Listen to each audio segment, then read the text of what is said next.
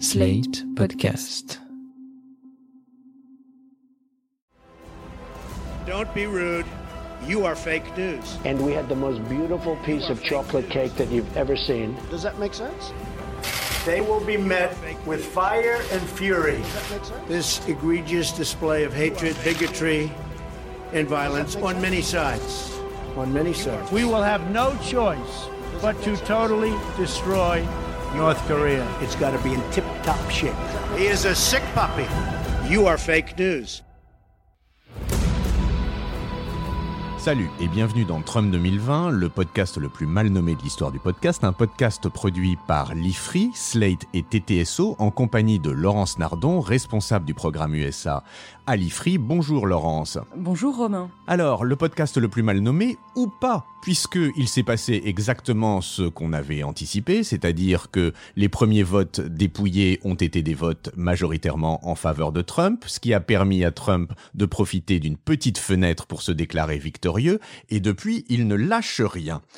Il se refuse donc à reconnaître sa défaite, c'était le scénario de catastrophe dont vous aviez parlé Laurence, et c'est le scénario auquel on assiste. Le problème, c'est que certains personnages importants lui emboîtent le pas. Lundi, le chef des républicains au Sénat, Mitch McConnell, a reconnu le droit du président à exiger autant de recours qu'il le souhaite. Et mardi, le secrétaire d'État Mike Pompeo a annoncé une transition très fluide vers une seconde administration Trump. Je cite, bien entendu, le surréalisme de cette déclaration. Laurence, est-ce que vous pouvez nous dire ce qui va se passer? Oui, alors on se trouve en effet dans le scénario post-électoral le plus compliqué, celui d'une victoire assez mince de Joe Biden. Alors, je vous donne les chiffres qui sont provisoires pour 2020. En 2016, Trump avait reçu 63 millions de voix quasiment, et cette fois-ci, il en a reçu à peu près 72,3 millions. Il a donc rassemblé presque 10 millions de voix de plus qu'en 2016, on peut donc parler d'un vote d'adhésion à Donald Trump. Mais de son côté, Biden a lui aussi amélioré le score démocrate de 2016. Hillary Clinton avait reçu 65,8 millions de voix et il en a reçu pour l'instant 77,6, soit presque 12 millions de plus. Il est vrai que la participation a été absolument immense, la plus importante depuis les années 1900, avec plus de 66% des Américains en âge de voter, soit environ 150 millions, voire plus lorsque tous les bulletins auront été comptés. Et ça, c'est grâce au vote par correspondance et au vote anticipé qui ont été extrêmement importants cette année, Covid oblige. Dans cette élection surréaliste, on peut quand même remarquer que c'est un signe encourageant sur la vitalité de la démocratie américaine. Absolument. Mais pour tous ceux qui voulaient voir Trump récusé par toute l'Amérique, eh bien, c'est raté. Parce qu'il n'y a pas eu de raz-de-marée démocrate, comme l'annonçaient les sondeurs dans les semaines juste avant l'élection, que ce soit au Sénat, où pour l'instant il y a 50 républicains élus, 48 démocrates élus, avec deux votes importants qui restent à faire au mois de janvier en Géorgie, on va en reparler dans une minute.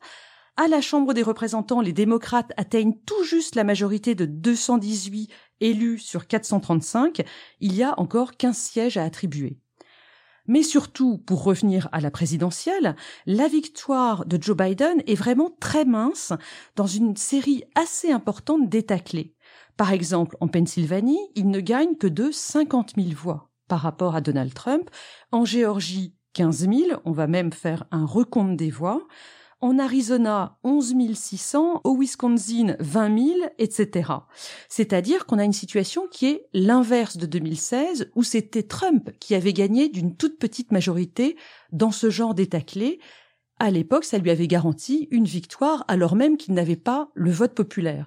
Biden, pour l'instant, a de très loin le vote populaire par rapport à Trump. Mais alors, puisqu'on est à l'inverse, cette, cette fois-ci, c'est Trump qui refuse de reconnaître qu'il a été battu par Biden. C'est complètement dingue. Et oui, Trump, ce personnage sans filtre que nous connaissons bien, nous fait partager sa blessure narcissique.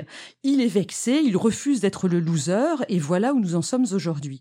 Il parle d'élections volées, de fraudes massives contre lesquelles il va lancer des recours. Quelle fraude et où? Trump évoque des cas de fraude dans une dizaine d'États. Vous avez dû voir ce week-end que son avocat, Rudy Giuliani, a organisé un meeting absolument euh, ridicule au Four Seasons Landscaping en Pennsylvanie pour dénoncer les fraudes.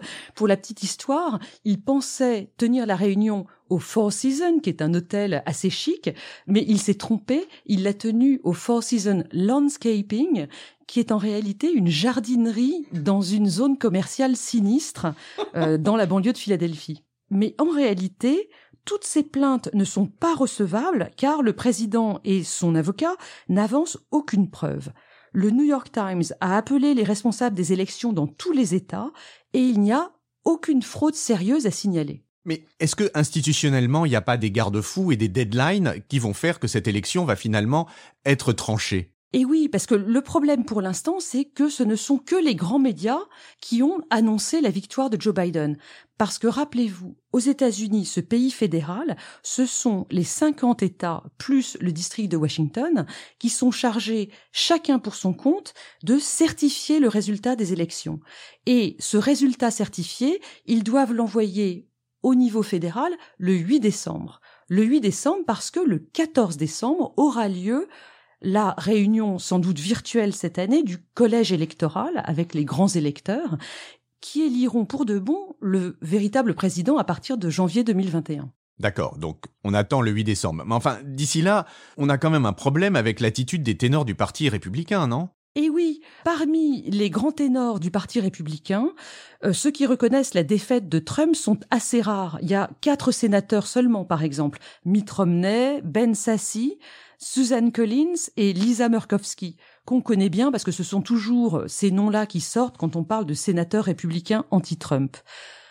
On dit aussi que ce week-end, Jared, le gendre, et Melania, l'épouse, ont tenté de faire passer le message au président qu'il avait perdu, qu'il était temps qu'il se rende à l'évidence.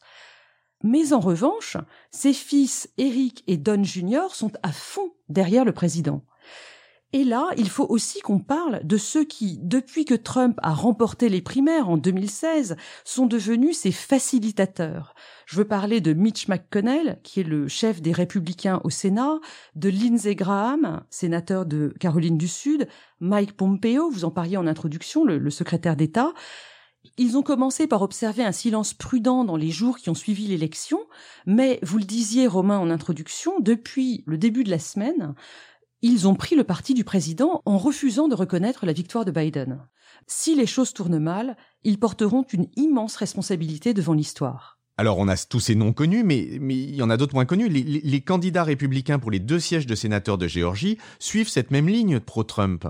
Oui, en effet. Et là, je voudrais prendre un petit moment pour expliquer ce qui se passe dans ces élections sénatoriales de Géorgie, parce qu'on va en entendre énormément parler dans les semaines qui viennent.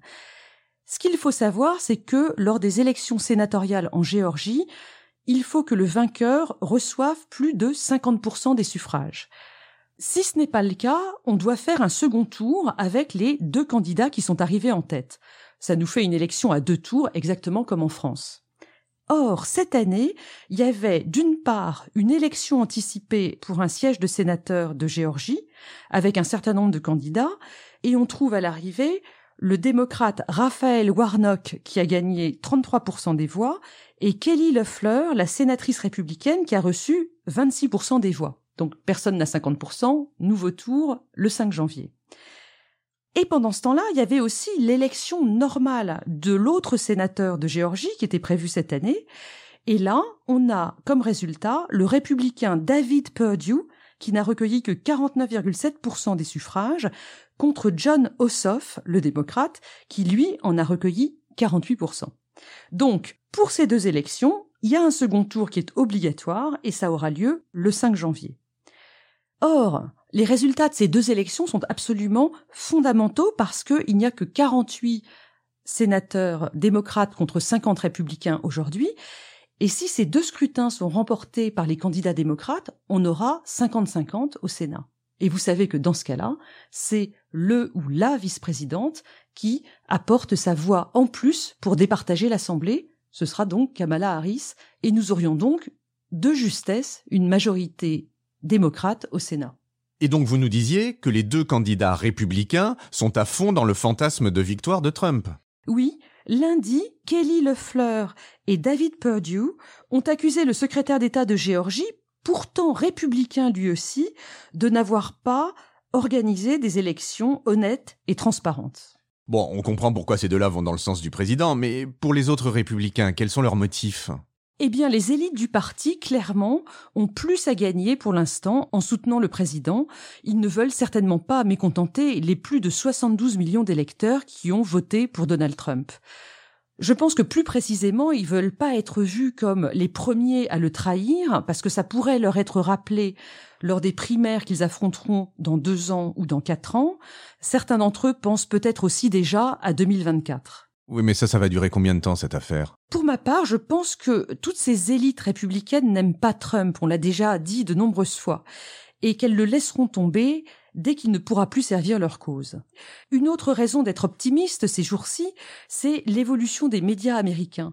Vous l'avez peut-être observé, depuis l'élection, Fox News a pris ses distances avec Donald Trump, et de même, les réseaux sociaux, Facebook, Twitter, n'hésitent pas à mettre des bandeaux pour remettre en doute les tweets du président ou les messages de ses supporters. Ok, mais comme vous le rappeliez, il y a quand même 72 millions de votes. Et qu'est-ce que ça veut dire ce vote d'adhésion à Trump pour l'avenir du Parti républicain? Et oui, je pense qu'on est sans doute à la veille d'une nouvelle recomposition idéologique de ce grand parti.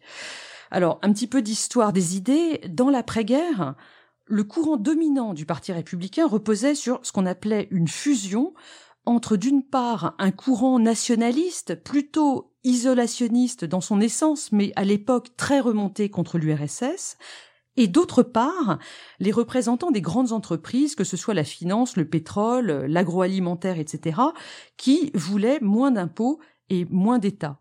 En gros, on a vu une alliance entre d'un côté les anticommunistes et de l'autre le big business. À partir des années 80, sous Reagan, ils ont été rejoints par la droite chrétienne et son agenda réactionnaire. Et Trump a bouleversé tout ça? Oui et non. En 2016, Trump a bouleversé ce champ idéologique en mettant en avant le thème de la défense des classes moyennes avec le retour d'un État protecteur. Mais dans les faits, depuis quatre ans, il a fait exactement pareil que ses prédécesseurs, en, beaucoup plus fort d'une certaine manière. Il a été extrêmement conservateur avec la nomination de ses juges, et il a été très favorable au big business avec sa réforme fiscale de décembre 2017. Donc les classes moyennes ont été une fois de plus oubliées. Eh ben oui, elles ont été oubliées à la fois par les démocrates qui euh, soutiennent les minorités très pauvres et euh, les progressistes très diplômés, donc en haut et en bas de l'échelle des revenus. Au milieu, les classes moyennes, alors qu'il s'agisse des classes modestes, peu ou pas diplômées, ou des classes un peu plus aisées au-dessus, elles ont très largement voté Trump, alors même qu'il ne s'est pas vraiment bien occupé d'elles, puisque, comme on l'a dit, il a servi plutôt les très riches et les très conservateurs. J'en prends pour preuve le super score que Trump a fait dans l'Ohio auprès des classes ouvrières, on pourrait dire. Contrairement à ce qu'annonçaient les sondages, Trump a remporté 53% des suffrages dans l'État contre 45% pour Biden. Donc la stratégie républicaine post-Trump, ça serait d'aller recueillir l'adhésion et défendre ces classes moyennes? Oui, puisqu'il s'agit de leur électorat naturel.